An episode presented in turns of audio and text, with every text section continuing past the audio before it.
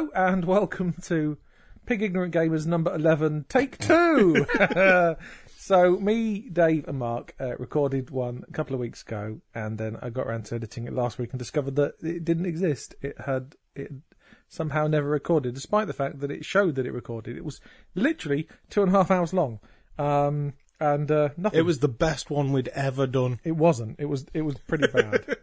I remember there being a good penis-related discussion in it, but I can't remember what it is. So unfortunately, that that classic is lost to the annals of history. But maybe it will come again through discussing these games. That maybe I'm some- sure penises will come up again. generally speaking, they do. Um, uh, so anyway, uh, so it's just uh, just me, Graham Goring, and Me, Dave Williamson. Yeah, no, we got no Mark. Mark is too good for us. Um, basically, he uh, he's busily working on his game Titan Souls um, because he needs to get it ready for release in about or whatever. I don't know if we can mention release dates, but never mind. We already have.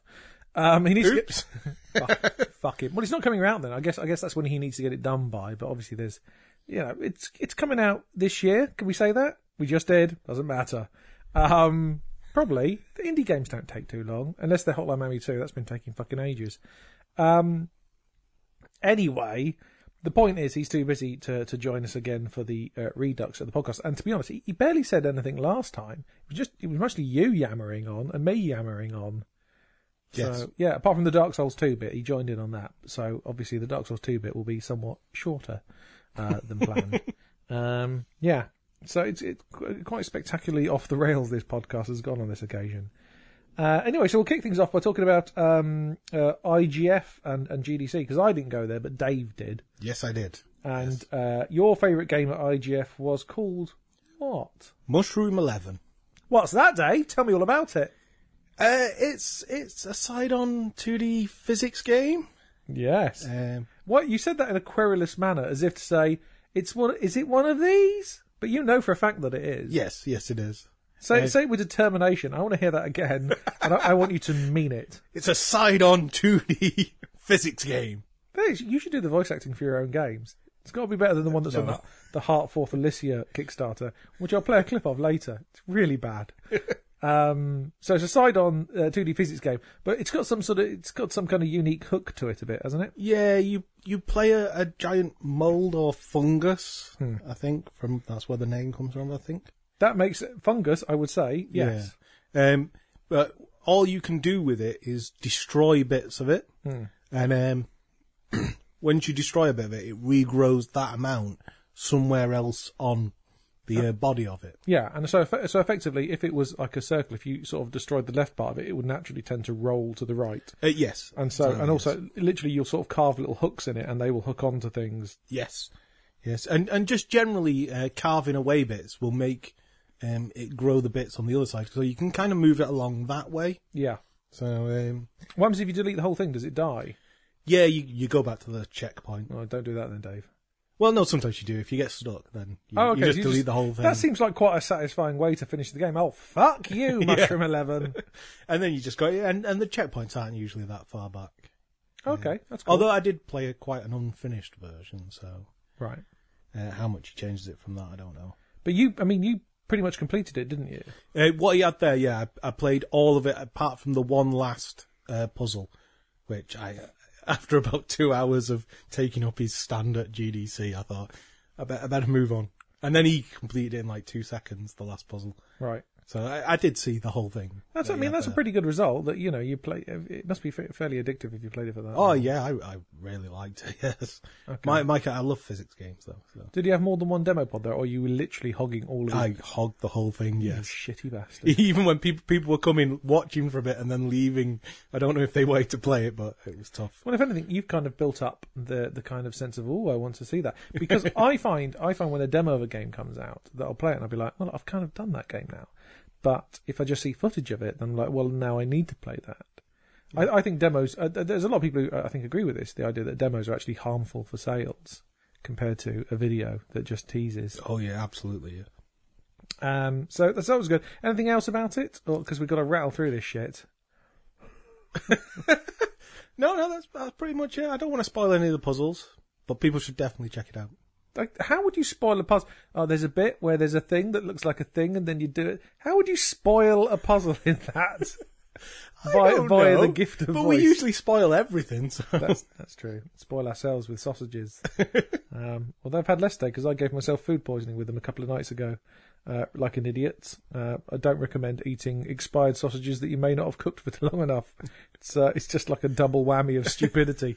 um, cool. But there was also at the IGF, uh, or not rather at GDC, there was something Alt Control GDC. What what's that then? Yeah, that was my other highlight of the actual expo floor, and it was um, a collection of games that were controlled with um, either homemade or unusual controllers. Right. Um, so like there was ones that people had made. Like there was one that was um, it was about eight sliders, and he'd use that, and you could configure the sliders however you wanted and things like that.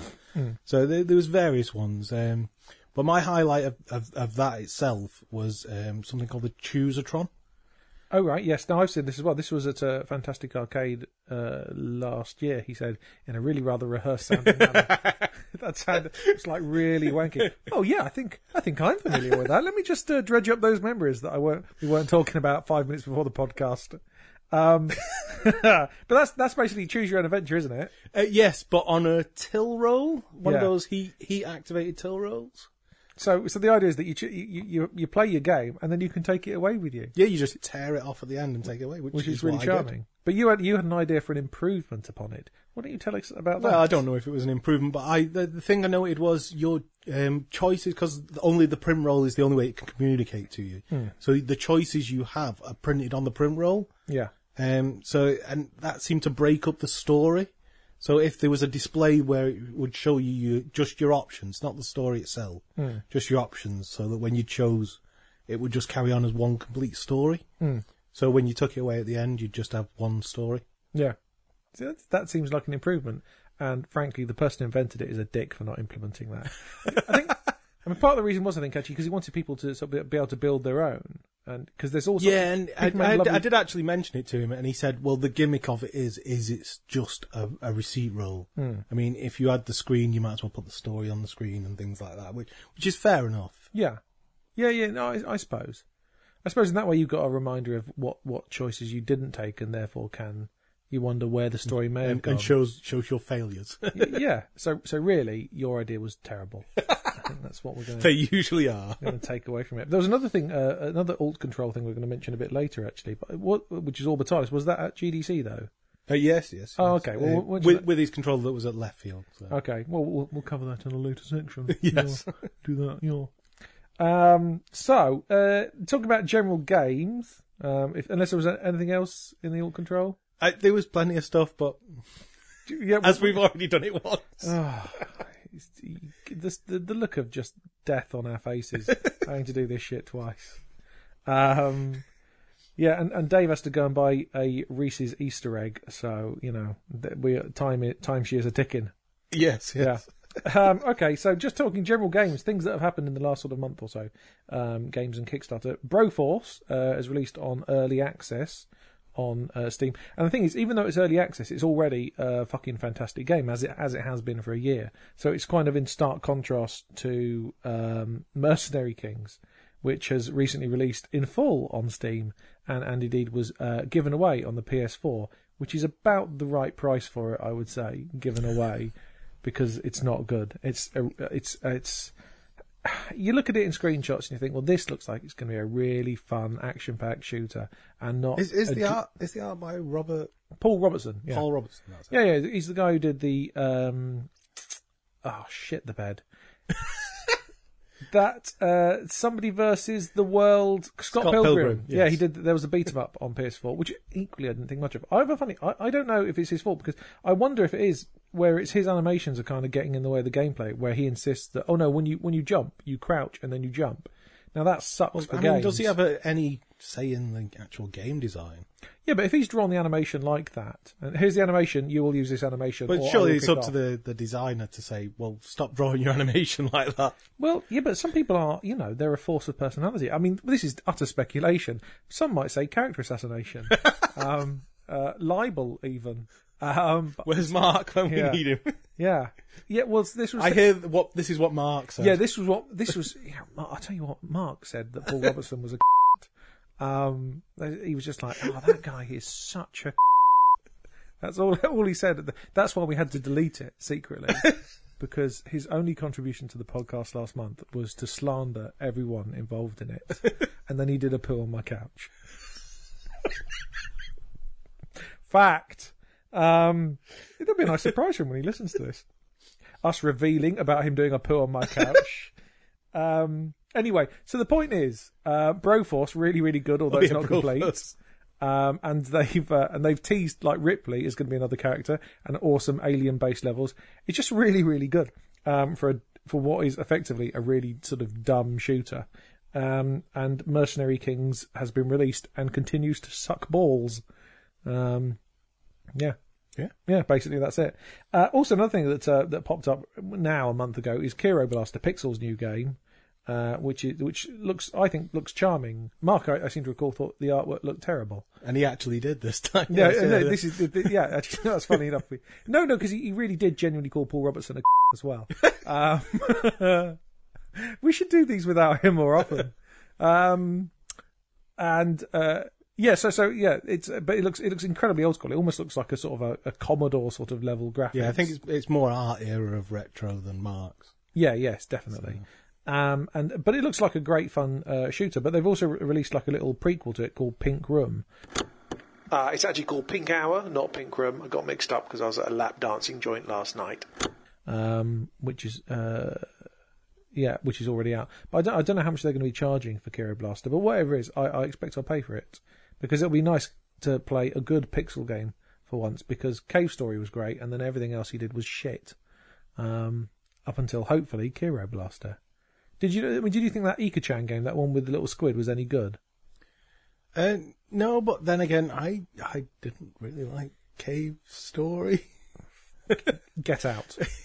I mean, it was okay, I, but not as much as everyone says. Was it the floaty controls that did it for you? Because a lot of people have. It's weird. I remember playing um, the game that Arthur Lee was doing, and, he, and uh, the Underside, which uh, sadly I suspect will never happen now.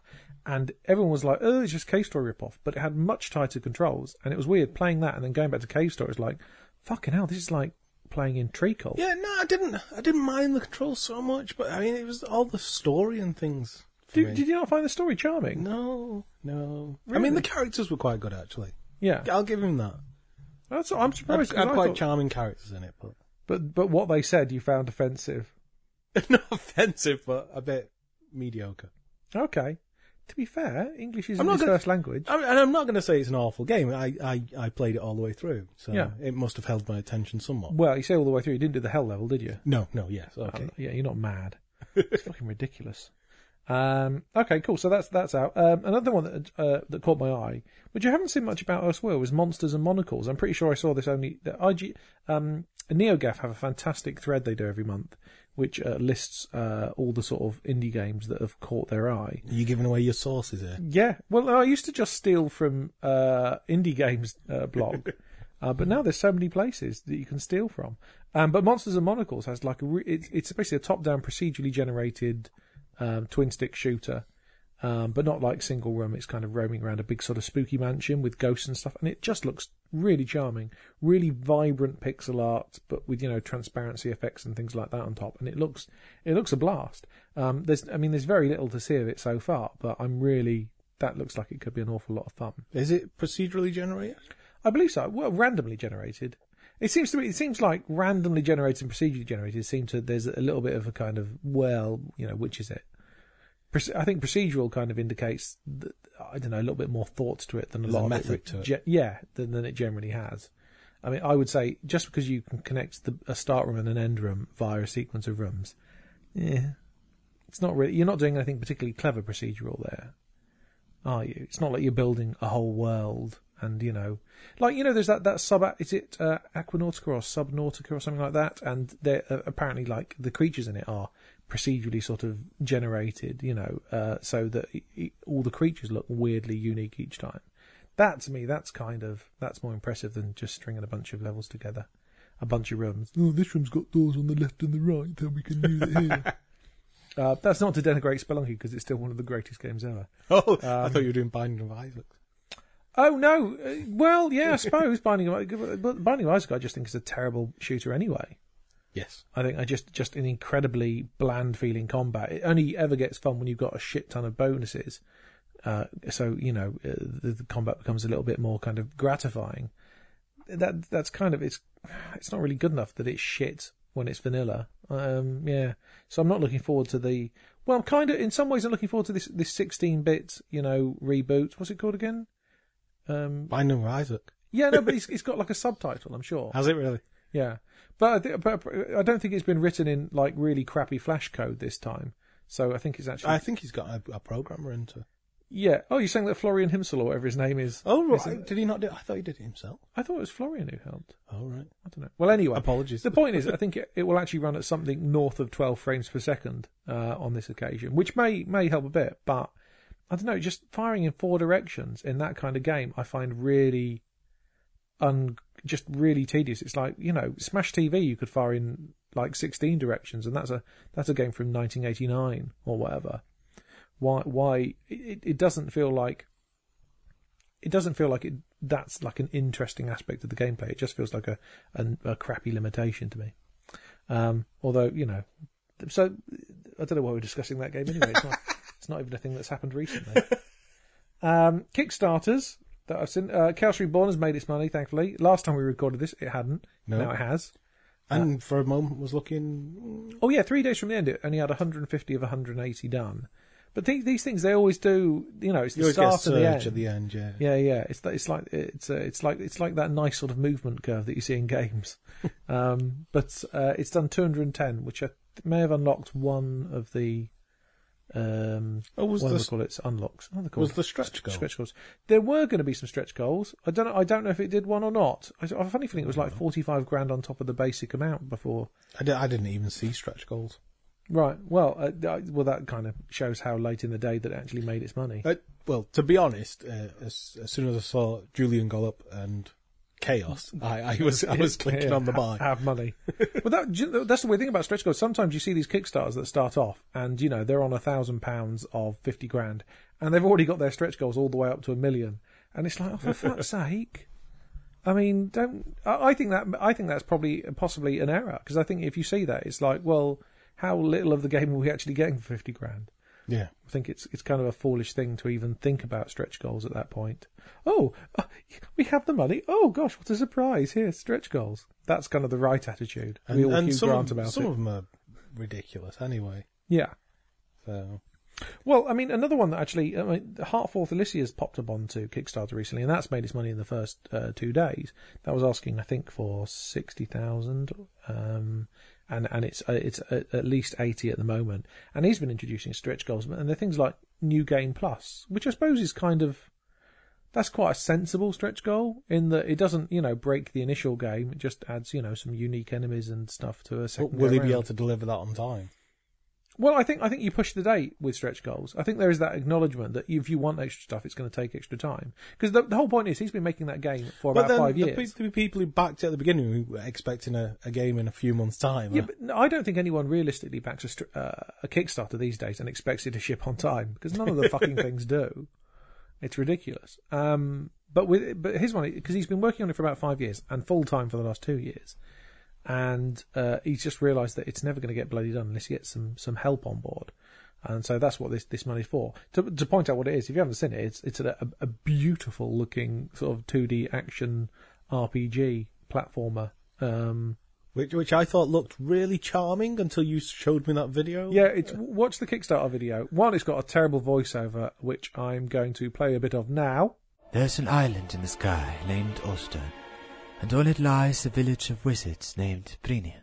Many years ago, the wizards took the power of the island for themselves, and so the spirit of light cursed them never to have children again. And I think you'll agree. It sounds sounds like on it sounds like in South Park when they're trying to do like a, a mock earnest voiceover, uh, Trey or Matt or one of them. Uh, it just really, oh, for Christ's sake, if you just hire an actor. I mean, obviously it hasn't hurt him because he's made his money, but um, but at the end of the Kickstarter video, It's there's just an obscenely gory moment that just seems completely out of place, and then a bit of live action, which is like Yeah. what? Ac- Which is even more out of yeah, place. this is a game with pixels in it. What's live action doing in there? It's, it's quite quite odd, but not odd enough to dissuade people from throwing money at him, including myself. I've, I've I went up with the, I think the twenty five dollar tier because I want the um I want to see it, you know, the early access version of it. So, but it looks it looks it looks beautiful and the gameplay looks good. Looks really sort of tight controlled in stark contrast to say Mercenary Kings, which is awful. Probably worth mentioning that again. Although the weirdly thing is, um, there's a bit of footage released. Um, oh shit, it's called Chaos and something. Um, their next game, Tribute Games, the people who made Mercenary Kings, which is quite bad. Um, their next game is called Chaos something or other. Um, I'll dub it in, and it's a it's a single screen sort of beat 'em up where waves of enemies come in from the side or sort of spawn on screen. Looks really great. Looks really responsive. Looks like like good fun. Beautiful lo-fi graphics that look sort of Game Boy Advance sort of level and that sort of resolution. You let's see if that belch comes through, shall we? fucking hell! It's like they built an underground route under my it, fucking it was house a sausage belch. So really, it was your fault. my generosity once again kiboshes me. Um, but anyway, that that looks really good. Um, so it's you know it's it, I, this is another one of these things that makes me say Yeah, but to be fair, Mercenary Kings did look good. oh, it, it looked good, Yeah. but it played like crap. But I, I, you, but you could even tell from the, the footage early on, I think that it wasn't going to play terribly well. You know, the whole shooting in four directions thing, and it just really kind of when you jump, oh, I'm going to crouch first and then I'm going to jump, so that you know I'm actually jumping about 0.25 of a second after you ask me to. Just ugh, horrible. Whereas this doesn't appear to have any of that. It appears very immediate.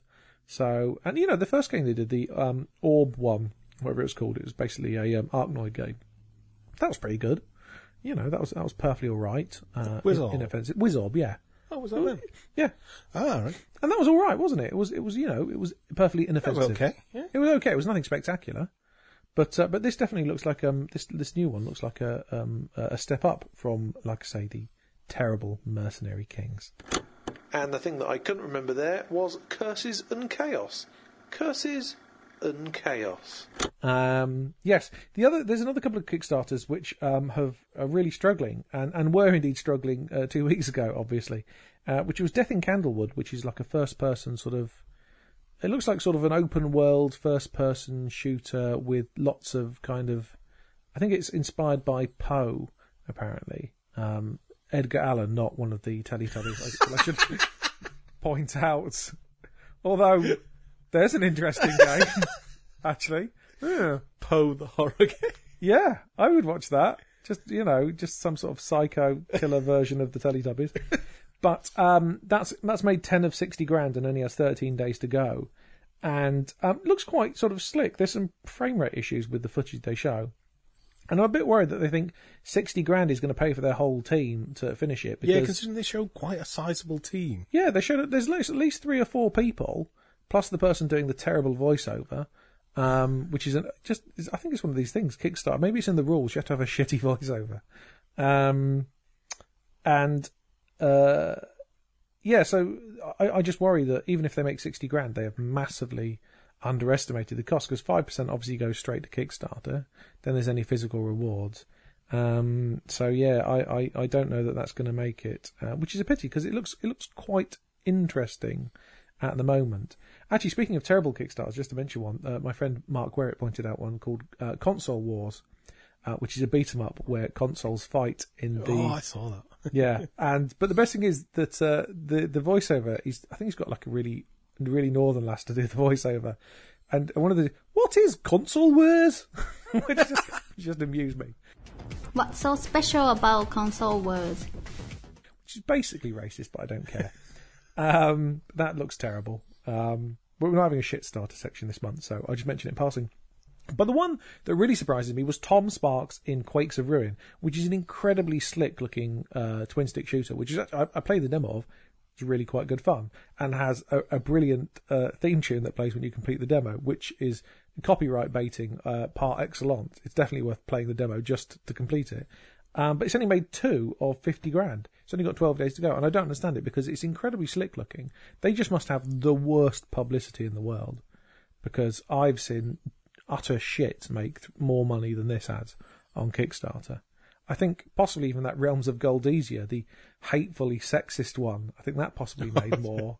Uh, and they were asking for a ridiculous sum of money, as well as being hateful sexists. Again, Mark's words, not mine. Uh, right, so uh, the other thing that actually we all went to um, last month, because it w- was that long ago now, was EGX Rezzed in uh, in Birmingham at the uh, the the the NEC, which is where food goes to die, because the food there is so fucking awful. Oh, I didn't eat there. Did you not? Actually, No. I had some chip. I had some of Mark's chips, and they were slightly better this year. But generally, the cafeterias, it's it's, I don't know. It's it's where you go if you've failed everywhere else. I suspect because the the food is bloody awful. But there was a bunch of interesting stuff there. I thought, um, such as Alien Isolation. That was kind of the big thing, and and because it's obviously a spooky game, um, or shit 'em up as I like to say. Um, they had it, it had its own little sort of cut off demo pod where you could you could enjoy the game without um, you know being I don't want to say interfered with. That's not the possibly not the phrase I'm looking for. and without being distracted by external influences and all the noise of the show floor. And there was a lot of noise because those playing Titanfall were cheering like fucking idiots. Um, but anyway, so it's you know it's a first person. Um, ooh, scary, scary. But it's it, it's. I think it's one of these ones that's really sort of showing the mechanics of how these things lack replay. In that until the alien appears, you're completely safe. You know, oh, a- scary thing ran past the window. Oh, there was a noise from overhead, and and and that to, it, they totally worked with me that first time through. But I just know because it's such a, a really linear narrative it seems to have that next time it's not going to work at all. Now, when the alien does show up, it's quite impressive because it does it sort of stalks around randomly and uses the motion detector to try and see where it is. And because of the sort of the pipes and stuff like that in the sort of the world, it blends in a little bit. So sometimes it's a little bit, oh, is that the alien? No, it's just some some pipes, which obviously is something they did in the film as well, the original Alien. Um, so it's working and it's quite spooky, but it just I, I worry that we're getting to saturation point with this genre because the amount of these games that are coming out, um, where all they seek to do is go ooh scary because I think it's a, like a really easy thing to do. I think sound effects, door slamming, things like that. It's kind of they're doing all the tropes that horror films did, and which uh, are played out in the horror film space. Um, but in video games is still kind of fresh because they haven't, you know, it's only recently we we've kind of discovered this genre because Amnesia did so fucking gangbusters. And I think with the Oculus Rift as well, we're going to get even more of them. Yeah, absolutely. And, and and but once again, it will refresh them and they will become utterly terrifying once more. But but I just think you know once you've played them once, you I, I like games with replay. I like games where you know experimentation shows new things, and a lot of these don't seem to have that. I mean, I'll just just go through a list of these forthcoming sort of you know here's a torch, here's some darkness, here's some loud noises. Now fuck off, we'll scare you for five hours. Games like Among the Sleep, the one where you're a baby, that's that one. Uh, Monstrum, that one appears to be you know uh, a torch in a spooky house. Daylight, um, that's the one with uh, it's a mobile house, ho- uh, mobile house, a mobile phone, uh, a, and that's randomly generated. So that's got a procedural generation thing, and the idea is you replay it multiple times and therefore see more of the story. But again, I don't know. At least that maybe has like a short game time, but I just I, I don't know. Um, uh, Drogon or Draugen, that's another one. Enola, that was another one that was at the show floor. Soma, which is sci-fi, but again, uh, but that's being done by the Amnesia guy, so everyone's looking forward to that. Again, called Lethe, Leith, I think, which is kind of got um, that's got like uh, the sort of uh, portal gravity gun kind of aspect of the gameplay folded in with the the the shit 'em up aspect of it. Uh, Solarix, which is a sci-fi one. Uh, Caffeine, sci-fi again. Um, yeah, uh, but that appears to have you know some kind of sort of System Shock two sort of elements to it as well, which looks like it might be interesting. Um, uh, routine, the sci-fi one that uh, I, think again that might be have some procedural elements. That looks that looks interesting. There's the forest, which is uh, at least trying to do a bit of new. That's got a bit of Minecraft in it, and there's already been Outlast and Amnesia one and two. So it just seems that it's a really it's a really oversubscribed genre. It seems like everyone's jumped on top of it because of the perceived ease of it. And I suspect a lot of these are going to fail when people see that it is just literally torch, loud noises. Ooh. Did you see that thing run past that window? Yes, yes, I did.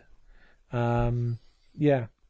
So yeah, I, I do wonder about the physics. Actually, I played a Half Life mod, which I think I mentioned a couple of podcasts back, which uh, was uh, basically one of these type of games, and and very effective. Um, you know, but I just I kind of been there, done that. I think I don't, you know, unless they, unless they offer something new, like ones like the Forest or Routine, um, then I, I don't know that I'm going to be asked with them ever again. Um, I think I'm kind of done with those genres. Like I, I got burnt out on, on, on Japanese style RPGs. I played, you know, just like two in a row and it was like, oh, fuck this. Random battles. Bollocks. um, yeah. So, so that was a, that, so Alien Isolation is, you know, it's good, but I wonder how they're going to maintain that for the full length of it if you're just hiding from the damn thing all the time. The key bindings did show a reload button on it and a melee attack button, which indicate that maybe something else happens in terms of maybe there's like Weyland Yutani people that you'll be going up against or whatever. There'll be some humans possibly because it is. I think they are committing to the one alien uh, thing of it. So, but hopefully, yeah, or there, there'll be a bit of variety because as it stands, it was an effective demo and, and scary in that, but I can't see me playing it for any sort of longer, really. So that was a little bit uh, disappointing. Uh, Hotline Miami 2 was there again, exactly the same demo as last year, um, but without the dodgy bit at the start with with the fat man doing the rape. Um, so they've obviously listened to uh, Cara Ellison and uh, removed that. Um, but they, they released a new trailer of that, which shows some cool new stuff. Uh, but everyone thought, oh, it's got multiplayer now because it shows a bit with two characters. But it turns out it's one character, but that you control both at the same time, which seems a bit odd. But um, that looks ace. It's got like combat roles and, and, and all sorts of new sort of gameplay elements, like the um, the shooting with two guns at once. Which reminded me of that, that Hong Kong massacre thing that, that someone they did a trailer for recently, which again, it looks like an absolute rip off of Hotline Miami, except with John Woo slowdown all over the place. I don't think I saw that. Have you not? It's it's kind of it's uh, it makes it makes the gore in Hotline Miami look restrained, uh, which is to say something because just people just evaporating into clouds of blood, um, just like in that Heart Forth Alicia video actually. Um, it's really worth just for that moment. It's like what the fuck? This is a cute pixely game. um, so Hotline Miami, uh, uh, Tiny Keep, which is being done by our friend Fee, who's part of the indie Yeah, full uh, disclosure yeah, full disclosure, it, it's being done by uh, someone who's in the indie drinks group that we have, uh, and therefore we will not be mentioning any of the multitude of negative aspects of the game. Um, no, That, that Mark pointed out. in yeah, that's, honestly, Andy said that Fee was a. I think that's worth mentioning. We have to do a lot of bleeping this time. Um, no, but that was it. That's uh, that's like a top-down sort of um, uh, hack and slash sort of dungeon crawl kind of game, um, but with lots and loads of physics. What I really liked was there was physics on all the objects, so you were like barging through tables and stuff like that. Yeah. Um, I felt the, the combat felt a little bit sluggish as it stands. Like when you went for a hit, you'd see him wind up and then hit, and that kind of harmed it a bit. Now, admittedly, I mean, Dark Souls 2 has kind of that in- in that you know there's there's a bit of delay, but I think with Dark Souls 2, it, it's it's all about dealing with enemies one on one, and so there's more strategy, and you you sort of take that into account. Whereas a lot of this is about crowds of mobs um, in uh, in Tiny Keep. But you know, I enjoyed it. I enjoyed leading the enemies onto like traps in order to kill loads of them, so that was quite fun. But one of the, I mean, one of the things that uh, you you pointed out was that on the Kickstarter video, it showed all these like AI things where you'd, you'd see how like an enemy that was injured would go off and find another enemy and sort of take him, bring him round to where you were. yeah. But that's one of the things you can only appreciate when you have like a big overview, don't you? Yeah, and the uh, certain enemies were supposed to not like each other and things like that. So you lead one enemy into another, and then they'd fight each other and things like I that. I did see a bit of that. It's yeah, because there, there were bits where skeletons were having Barneys with like those Viking-looking dudes. I love that in games. I love enemies that fight each other in games. So there was a bit of that, but it didn't seem like I was leading them into that. It was just that they were spawning off screen and getting into a Barney. So it just gave me a little bit of a sort of breathing space. I think possibly the the nature of the demo was you know it's kind of throwing everything at you in a short time escape and that was that was just for the demo for Rezzed and that the actual game will be somewhat more different uh, with uh, more different good English Graham um somewhat Sounds good to me. somewhat more differenter thank you um whereby there'll be slightly more sort of planned levels, and you'll be able to, you know, formulate strategies and actually use the enemies against each other. Or at least I hope so, because I think that will be a much more interesting thing. I like the the idea of you know turning enemies against each other and just you know picking off the stragglers. Um, but that was, I mean, that was looking really promising. Yeah, yeah, I that thought- was one of the better things there. Yeah, absolutely. Yeah, yeah, completely agree. And we're not just saying that because he is part of the group. and it will be fucking awkward if we didn't uh, when we see him next. Um, I w- because you know, I like to think I've got more principles of that. I mean, on a personal level, I think he's an awful person, and I imagine that he kills kittens. See, see, so. I'm not just I'm not just saying things to ingratiate myself and avoid awkwardness because Fee definitely kills kittens. Um, is that not, that's allowed, right? I don't. I'm not sure where I stand legally with that. Uh, Luftrausers. Uh, yes, You Lufthansa. you played that. I didn't. I, I played a lot of that. I have on the Vita, Mhm. so which means it's out. Oh, okay, interesting. Uh, that's a. This um, this just in. Luftrausers released. I, I believe so. Some Yeah. sometime Ago. two months ago. Fuck. But um, it's a, a a very arcadey game. It's a 2D side-on um, dog fighting game. Would we call it? Yes, although not in the Michael Vick sense of dogfighting, I should point out. No actual canines. Oh, right. It was like the footballer who bred dogs and had them attack Ah. each other. No, I did not know that. No, although it was published by Devolver, and I would not put that past them uh, to have a game involving actual dogfighting. Oh, also, Mark tells us. Yeah, Mark does because he, he he's he's in with them, and apparently probably got a game where Fee stamps on kittens' heads coming up. oh, this might be the last one. Um, yeah. Anyway, tell us about Luftrausers. Um, yeah, it's um, it's a very uh, energetic game. Um, lots of screen shake, um, hundreds of enemies going on. Screen shake. Ooh, who wrote this? Vlambeer, yes. Oh yeah, there we go. so yeah, it, well, it'd have to have screen shake, wouldn't it? It's the law. Um, but yeah, it's a oh, it's a it's a lovely game, and it's it's one of those that each each game you play can well it can last seconds, but like in general it, it won't be more than a few minutes. Um, but you just want to uh, immediately start it again. It would be right at home in an '80s arcade. What is it that kind of makes you want to start the game? For, for me, in games, it's I'm seeing something new. Does it keep on introducing new elements? Uh, there are, well, as long as you can keep improving, yes, you do keep seeing uh, new stuff um, until effectively you've seen it all. Um, but um, I don't know because it, it never seems to play the same each time because um, you combine different parts of your playing to play it in different ways. Um, so there's like a, a super fast engine, or there's an engine that lets you go underwater and things like that. So um, it, with the different combinations of playing you can create, um, it plays actually very differently each time. So I mean, if you if you select random parts Yeah. each time, each time you play, um, before you even play, you don't even know how you're going to be playing the game. You can't formulate a plan. It's very in the moment. So That's nice because that's that's one of the things about um, um, Broforce in that you know as you as you unlock new characters, you'll have to randomly play as them all the time, Yeah. and that, that keeps it very much fresh. Plus, you get random music in Luftrausers, don't you, where the music is generated, yeah, depending on how your plane is made up. Yes. Yes. So. which is quite a nice nice idea. Although I, to be honest, I haven't noticed. Although I'm too concentrating on all the enemies coming at me to be taking in the music. So, But good. Uh, very good. Yes, yes, I've played a lot of it. How many Daves out of five? Uh, well, considering Dave likes awful games as well, it's Oh, yeah, not a very good metric. That's a good point, actually. so five Daves out of Yeah. five, but also you'd give that to that frog game that was on the Ouya. Oh, that was awesome. Fucking awful. Um, Not a Hero is one other one that I actually saw, which has been getting quite a bit of buzz, which is by the guys who did OlliOlli, the skateboarding game. And it's uh, effectively um, about a dude infiltrating buildings and sliding between cover and shooting people.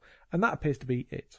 So that's all I'm going to say on the matter. The controls I found a little bit sticky, actually. Um, uh, a little bit awkward. I think they need to a bit of refining on that. But that seems like quite a nice idea. It seems it feels a bit like Rolling Thunder meets um, was it Gunpoint, the game where you rewired buildings? Yes. I mean, the aesthetic is very, very sort of Gunpoint in that it's that kind of Yeah.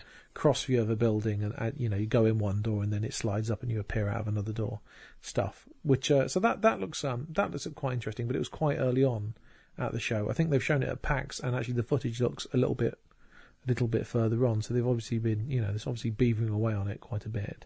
So, um, but that's um, yeah, that's uh, that looks uh, good, I think. But um, it, it's very early, but it's getting a lot of buzz, isn't it? I, Yeah, yeah. I I've think seen a lot of uh, talk about it on Twitter. I think the whole sliding into cover thing is reminding people of that um, Shinji Mikami game on the uh, the Platinum Games one that I can't remember.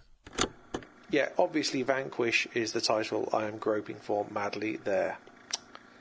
Idiot. Fuck. There's so much, so much of my brain is Swiss cheesed. I'll tell you what, getting old sucks. Kill yourself at 30. Um, that's my. But don't actually do that on our say so.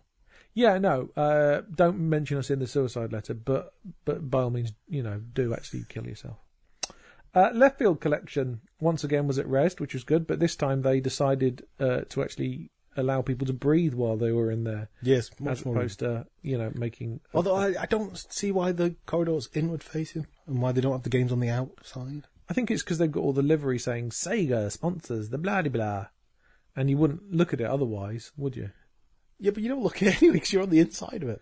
I know, but as you're wandering past, you see, it, when you see all the people who are exhausted and they're sort of leaning against it and they accidentally push one of the walls over, it's so flimsily constructed. Um, but the left field collection was there, which is basically where uh, people who can't afford the uh, disgraceful prices that are charged for having demo pods at EGX, um, they uh, they sort of send their game over and then Sega bankroll it effectively. Yeah. Um, It's EG curated. yeah, yeah, it's curated by. I mean, Eurogamer do the choosing, I imagine, don't they? Uh, yeah, isn't it David Haywood does it? I don't know who's David Hayward. Uh, he um, he does the open arcade at Game City. Oh, okay, right. So I think, uh, I mean, I don't think it's just him individually. I think it's his because the he curates uh, game events, doesn't he? Right, right, okay. But the po- the point is that they don't have to go there, and they can hands draw their own um, uh, advertisement for it on the back wall, which is like a really nice touch. Because some people put, you know, they got loads of posters, and other people just go in there with a sharpie and do something really bad, and I'd probably immediately regret it. Um, but there was some interesting episodes. Orbitalis was there that we mentioned earlier, which had a unique controller where effectively you had rotational control of it, but also you could. So it's like a steering wheel almost that you controlled with one hand, but you could also push it in and out Yeah. to control. Was that power? Was that? Yes, Or- that was the power, and then the angle was to turn the steering wheel. Yeah, and and then looked- there was a button on it. It looked really fucking fiddly, if I'm honest. I did not try it, but um, Yeah, it's it's much easier to play the game with the mouse, yeah, and it is a great game, yeah, which is out on Steam Early Access. yeah. How much is it on Steam Early Access? It's really cheap. Um, it's actually on offer as well. I think it was it was about one pound fifty or one pound fifteen or something like that. Okay, well, I mean, because it's quite a slight game, so that's that's you know, even if it's two pounds full Oh, whack, he- that's exactly the price. Yeah, he's added tons to it as well. Though. Oh, really? What sort of stuff? yeah. Uh, well, more like levels, more complicated mechanics, you know, of the the different planets and things like that. So. Right. Okay, that's good. That's good because it was, you know, it was quite a compelling little game. Oh Um, yeah, yeah, I enjoyed it. Yeah, uh, Forma.8 was there. Uh, that was uh, some sort of silhouette side on physics nonsense. Yeah, it was a side on physics, which I thought I was going to like because I like side on physics, as we found out with Mushroom Eleven. Yes.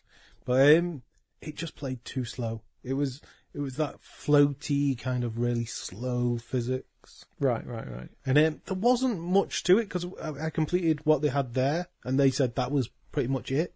But it's already signed up for all the consoles, which I'm not too sure how now that happens. Well, now you say signed up because it seems to me that any can say, "Hey, coming to Wii U and PS4," um, just by dint of no, making, no, they're, they're proper uh, signed up and what with a publisher and that. Yeah. Okay. Well, that must have happened very recently to the show because otherwise you'd think they'd have a stand there with the actual publisher. Well, I, I don't know. They've, well, they've already got another game. I can't remember what game it is, um, but they've already got another game that's ready to go, Okay. and it's with the same people. But it, it, it was definitely in the, um, signed up from all though. Oh, okay. But it, it seemed really odd. It must be on the basis of the previous game, is all I can think. okay. But um, Because this didn't do much for you. there, there was a kernel of a, a good idea in there. In that you you would drop these mines that floated, uh, and then you had a, a power to knock them in a direction, and you could use that to um, blow up walls and things like that, and enemies and such like that. So it, there was it looked like there was interesting mechanics in there, but um, it it was just too slow and ponderous, and in that sense, uh, there was nothing to see whilst you were being slow and ponderous. So it it might turn out uh, to be a good game, but at the moment it's just it's just not there. Okay. Well, you know, that's. I mean, left field does have some stuff that is painfully early in it. So, I Yes. mean, that's, that's Biome. yeah, Biome wasn't wasn't even a game. It was just like a thing where you, you effectively an isometric sort of like little cross section of world, and you, you tapped on things, and it, it you'd you'd get more of those things. Like if you Yeah. tapped on the water, more water. Tapped on a mountain, more mountain, and other bits would spring up like grass, and so oh, I'll have more grass. So you tap on the grass, and that's about it. So, um, but you know that's what left field's for. It's for odd little odds and sods, things that I wouldn't give the time of fucking day to. Uh, Fract OSC was there but wasn't working, which is because you really wanted to play that, didn't you? Uh, I think Mark wanted to play it more than me. Oh, was it? Okay. Um, I know I didn't, so I assumed that someone else did. yeah, no, I wanted to have a go of it, Yeah. but um, The sound wasn't working, and the whole game's about sound, isn't it? yeah, um, there's I I got stuck on bits Hmm. like. I mean, the the avatar in the game got stuck on things. Hmm. Not that I was puzzled by things. Yeah. Um, but it, it and it, it, yeah, it just wasn't, and there was no one there to, to explain what was going on either, or to say, oh yeah, that's that's all broken. So for all I know, all that broken stuff could actually be part of the game. But Well, so it might suck, but it might be all right. We just don't know. Uh, Salvaged, uh, which also has a Kickstarter actually at the moment. I think they've made about 10 grand of 125 they're asking for. Salvage was quite an interesting one in that it required a tablet. Um, and so you'd have a monitor, uh, and on the, on the monitor you'd see through the eyes of these four sort of, um, uh, you know, um, commandos in a sci-fi sort of setting, and then you on the top on the the the tablet you'd be seeing a top-down view, and you would basically tap on them and control where they go. Um, and uh, it was all sort of over Bluetooth, so the, you know it, it didn't do anything. You didn't require any special hardware particularly to sync it up. And it was quite a nice idea because it reminded me of the old um, game Captive, which was a first-person dungeon crawl. We had four robots, but um, it's technically it was perhaps it was being surrounded by all the other computers and things like that. But it was a little bit shonky the actual sort of co- cooperation between the tablet and the computer, and it was really early on. I think they'd been working on it for about five weeks at that point. yeah, they said five weeks. Yeah, so it had there wasn't really much in the way of gameplay. It was To, you to be honest, for five weeks, it looked good for five weeks. yeah, yeah, absolutely. You know, uh, well, it- it really reminded me of the the Warhammer 40k um, Space Hulk game on the PS1 and the PC. It reminded me of that an awful lot because Yeah. your your actual units were quite autonomous. If if an enemy was near them, they would shoot at it. Um, and so it was it was really about sort of you know telling them to cover you know these corners. But it's really early on, so it might might turn into something very interesting. Um, as it, as it stands, it was an interesting technical exercise, but Yeah, little, uh, little more. And they were they were saying they, they wanted it to be very important to be focusing on both screens Yeah, because um, most of the controls was on the uh, iPad, yeah, yeah. yeah. which in a sense you could play the whole game through that. But then they wanted elements where you had uh, to, yeah. you had to be looking at the main screen. Yeah, so the idea of like certain maybe um like at the moment it shows you where like ammo pickups and things are on the the on the bottom screen, but they wanted it so that you could only see them on the top screen, so you would have to sort of somehow correlate where that was um on the actual uh, bottom screen and and you know go over and pick it up, which sounds like it might be a bit of a mind fuck, but you know it's the game would be the perfect fit for the Wii U, um you know as a as a Wii U download. Yeah, I think I think that's that's probably where they got the idea for it from. I, I would not be even slightly surprised if that were the case. So that was that was interesting. Um, I, I don't know about the Kickstarter. It seems very early. I mean, if they've only been working on it for two months, really, I like it when Kickstarters uh, where it's like we just need to finish this game off. We just need to do that last ten percent. This seems like we, we, we need, need the to money do- to bring in someone to polish it and things like that. yeah, exactly. Whereas they seem to need the money to make the game. In uh, so I don't know. That's that's not my especially if they're an unknown quantity. Yes, absolutely. Yeah, it, it- like I say, interesting technical exercise, but no proof that it's going to be a good game. Uh, Super Pinata Pro, you played that. Oh, great fun! Everyone should get it. What's it about? You can probably guess from the title. Yeah, well, it's a, it's a, you have to hit a pinata. It's Okay. basically it. But the, the idea was, uh, the, for the developer was, um, to have a beat 'em up game Hmm. where you didn't hit each other. So the, the, in the sense you have to hit the pinata to break open the pinata. Yeah. But it's only the last hit that's important. Right. So um, you have to do the tactic of hitting the pinata to keep it away from your opponent um, to um, get that last hit, or to jump in at the last moment to get that hit. So you, you get the moves and tactics from that, which are similar to a beat 'em up, I suppose. Um, But you can still hit each other though. yeah, which I thought was odd when when he said it was the idea was not to hit each other, but you can hit each other, and it has a game effect as well. It stuns the player. Yeah. So I think I think he, he I would have liked him not to have had that bit in, Right. um, if that was his premise. Um, but yeah, it was. I thought it was great fun. It's really really nice garish low sort of yeah, it would be right at home on the Ouya. Yeah. I will say that. So so there you are. So take take Dave's recommendation with a big pinch of salt. Uh, a dangerously large pinch of salt. Definitely more than the six grams a day that you're recommended to have. It was a good game though. I had yeah. fun. It did look. It did look like Daft played- Fun. Yeah, I played several games of it, yeah, which is But more than I can say for most of the games at left field. yeah. But I mean, it definitely is a party game. I can't see it having any kind of Oh yes, outside of that. Yes, Yeah, that did go good as a four player. Actually, Hmm? it would have gone good as a four player. think it might get a bit chaotic. Well, that's the point. Okay. Okay, fair enough. Um, uh, the Ark was there another that again uh, full disclosure by someone that we know from uh, indie drinks uh, and that, uh, but that was like a, a platform uh, based on sort of a, a circular sort of world where um, you uh, you're like a jumping ball because he can't draw. Uh, I'm guessing, and but the point is you can do multiple jumps in the air, and so some. But you'd also, whilst you're jumping, you could pick up these little sort of pills that would effectively recharge your ability to jump in the air, and so sometimes you would have to sort of jump around the side of things, picking up these things in order to continue jumping. So it's quite sort of. I've it was kind of super Meat Boyish, except I found it much more approachable because it didn't seem quite so hell bent hell bent not on killing you. Yeah. Yeah, and I quite I enjoyed it, but I, I breezed through the demo in about fifteen minutes, and there was you know there was like thirty levels in that demo. He's really early on in it. Though. yes, yes, absolutely. So and, and the combat side of it, I don't think particularly worked. I found I found it a bit fuzzy in terms of aiming at an enemy, Yeah, I'd and then you that. jump into them to hit them. Basically, when you're moving fast, you hurt them, and that didn't feel very um, satisfying at all. That might just be like an audio visual thing where it's a case of you know knocking them away and having particles and sounds will make that a lot more satisfying. But as it stands, it was eh um, the the combat. But you know, as a platform, it was I I quite enjoyed it. But um, I I I, I just wonder what he's going to do in order to make it last enough levels because.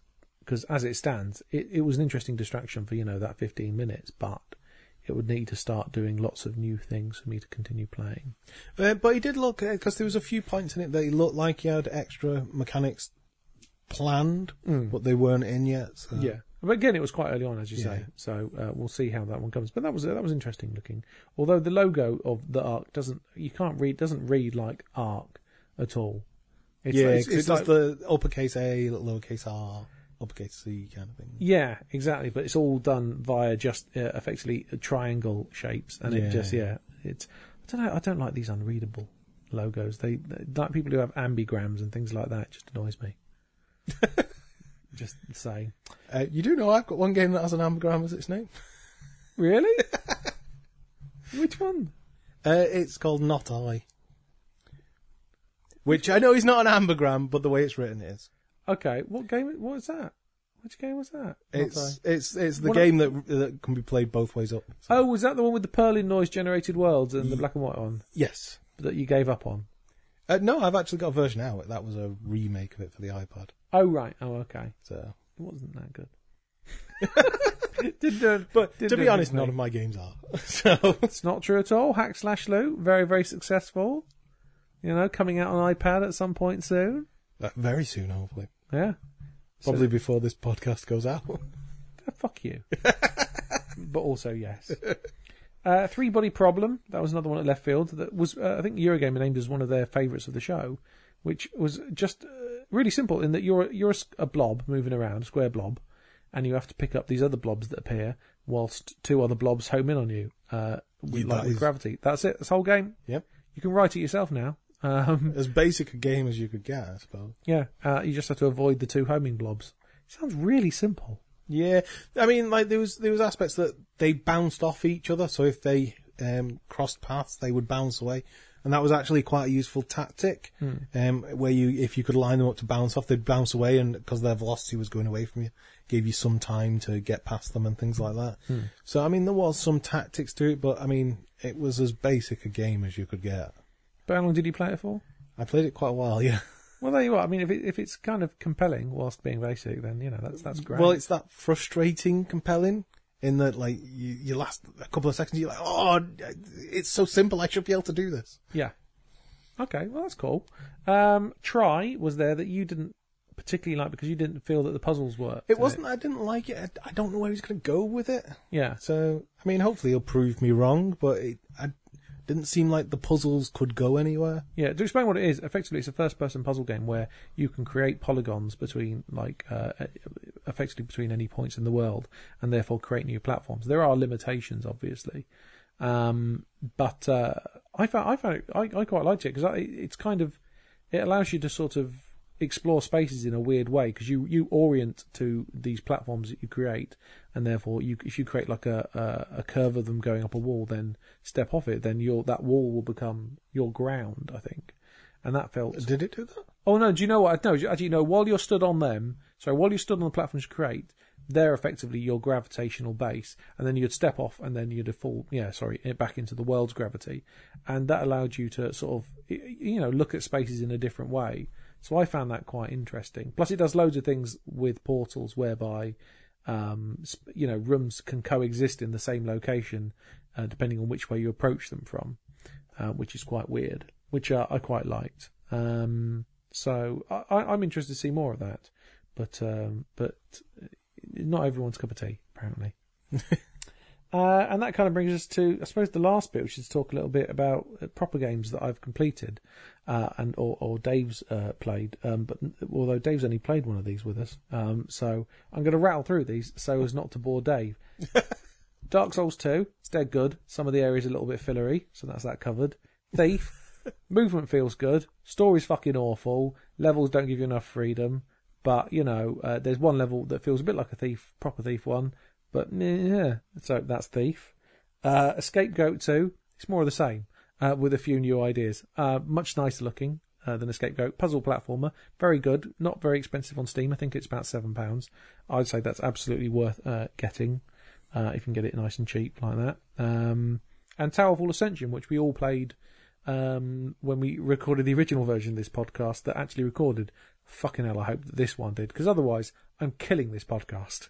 That's it. this, ironically, will be the last one, even though it never comes out. Um, but Towerfall Ascension, we really enjoyed. That's the platform arrow shooting one. Yeah, arena um, local multiplayer. Yeah, yeah, yeah, like single screener, and uh, that was I really, really enjoyed that a lot. Mainly because I was the one who was best at it, which which uh, frustrated Mark no end because Mark was not as good as me. Dave was the worst, obviously, comfortably, Always. uh, always. Although you did win one, and that's when you wanted to declare that we should stop playing it, so you would be But you reigning didn't. champion. We didn't, uh, so uh, sadly you lost that. But I've actually been playing. What really impressed me about it was that the single player content is actually really good. In that, effectively, what he's done is he's he's thought of it like almost like Bubble Bobble, in that it's like a single screen sort of um, platform sort of challenge game. So enemies will spawn in and you have to kill them and then more enemies come in and then you have multiple waves. And it's just really sort of compelling because he really hasn't scrimped. It's not like he's just taken the player sprites and recolored them to make them into enemies. You know, there's lots of nice new enemies with interesting, you know, movement patterns and behaviors. He's actually done a really, really solid job in expanding it and making a, well, I mean, the actual, you can play that in one or two player, but I found it really enjoyable as one player content. Plus, there's all the one player challenges where you'll have like these straw men and you have to kill them as fast as possible, and there are like gold times and stuff like that. Um, so, th- I, considering, un, unlike you know, like um, which was crap, um, even as a multiplayer game, um, and like Samurai Gun, brilliant, brilliant multiplayer game. Um, I can't imagine that it's any fun in single player. I don't know if even I don't know if there even is a single player component to it actually. Yeah, I think it's the same as uh, Is it with- Towerfall. where I think the enemies just keep spawning. Oh, really? What is it? Well, are they bots or are they like, are they like proper enemies? Uh, I have no idea. Okay, well, I'll, I'll look I have played that. it. I just Yeah, don't remember it. I- I prefer the multiplayer much. yeah. Well, the multiplayer is really, really good. I, I can't imagine that it would work so well as single player. Oh, for Christ's sake, Dave! You're, if that's come through, Dave, I'm going to burn your phone. Is that your missus? It's going to be your missus, isn't it? Probably. Yeah, is it? Yeah. No, okay. Going to have to go. No. Okay. Well, to be fair, we've almost done anyway. But the important thing to She's take in away from Burnley. this, I don't have to go anywhere. what, what does that mean? She's in Burnley. She's not even at home. So Where's, oh right, I don't. I forget what you do. You're in Salford area ish. Yeah. That's Burnley. She's taking lessons in being a racist. why are they racist in Burnley? Apparently, this is what I hear. Now, obviously, I am being racist by saying that. I'm being placist, if anything. Um, I've been to Burnley. And it, there, there is nobody there. It's all just run down and boarded up. oh, is it? Yeah. Why is she there then? Uh, she knows someone there. Okay. Well, that sounds mysterious. It's not that mysterious. I guess It's just it's a friend. okay. Fair enough. It's not exactly fit for a podcast discussion, is it? Uh, I'm keeping it in though because uh, this one's going to be running a bit short. So, but anyway, Towerfall Ascension. Uh, it's got good one-player content. That's the important thing to take away from it. Uh, and I think that that covers everything I wanted to discuss. Is there anything else that you want to discuss, Dave? No, I think that's the lot. Should we see if it's recorded? Should we? I'm just gonna just gonna check it was recorded. Ah. Well, yeah. Hey, you know what? We've done an hour, Dave. Really? Yeah, we've done an hour. Excellent. That's good because it was uh, two hours and twenty minutes. It was fucking awful. So, yeah, that must mean Mark talked for an hour and 20 minutes. in the Mark is one. the problem, really. I think we've we've mentioned this. Uh, so that's it. Right. Cheers, Munchley. Uh, see you next time. Bye. Bye bye.